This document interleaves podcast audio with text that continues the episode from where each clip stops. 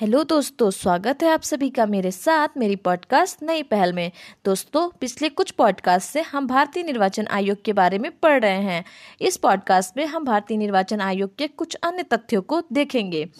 राष्ट्रीय मतदाता दिवस हर साल 25 जनवरी को मनाया जाता है और ये पहली बार 2011 में मनाया गया।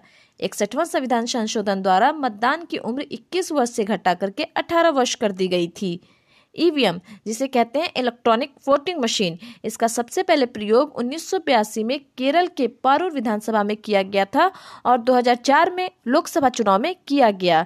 ईवीएम बनाने का काम करती है भारत इलेक्ट्रॉनिक लिमिटेड बैंगलोर की और electronic corporation of India Hyderabad की। वीवीपैट, जिसको voter verifiable paper audit trail कहते हैं। क्या कहते हैं? Voter verifiable paper audit trail और इसका सबसे पहले प्रयोग 2013 में नागालैंड विधानसभा के नोक्शन क्षेत्र में किया गया। वहीं 2017 के चुनाव में गोवा में पूरी तरह से इसका प्रयोग किया गया। 2019 के चुनाव में, लोकसभा चुनाव में इसका प्रयोग किया गया। दोस्तों, इसी के साथ भारतीय निर्वाचन आयोग पूरी तरह से खत्म होता है। मिलते हैं एक नए टॉपिक के साथ अगली पॉडकास्ट में। तब तक के लिए धन्यवाद।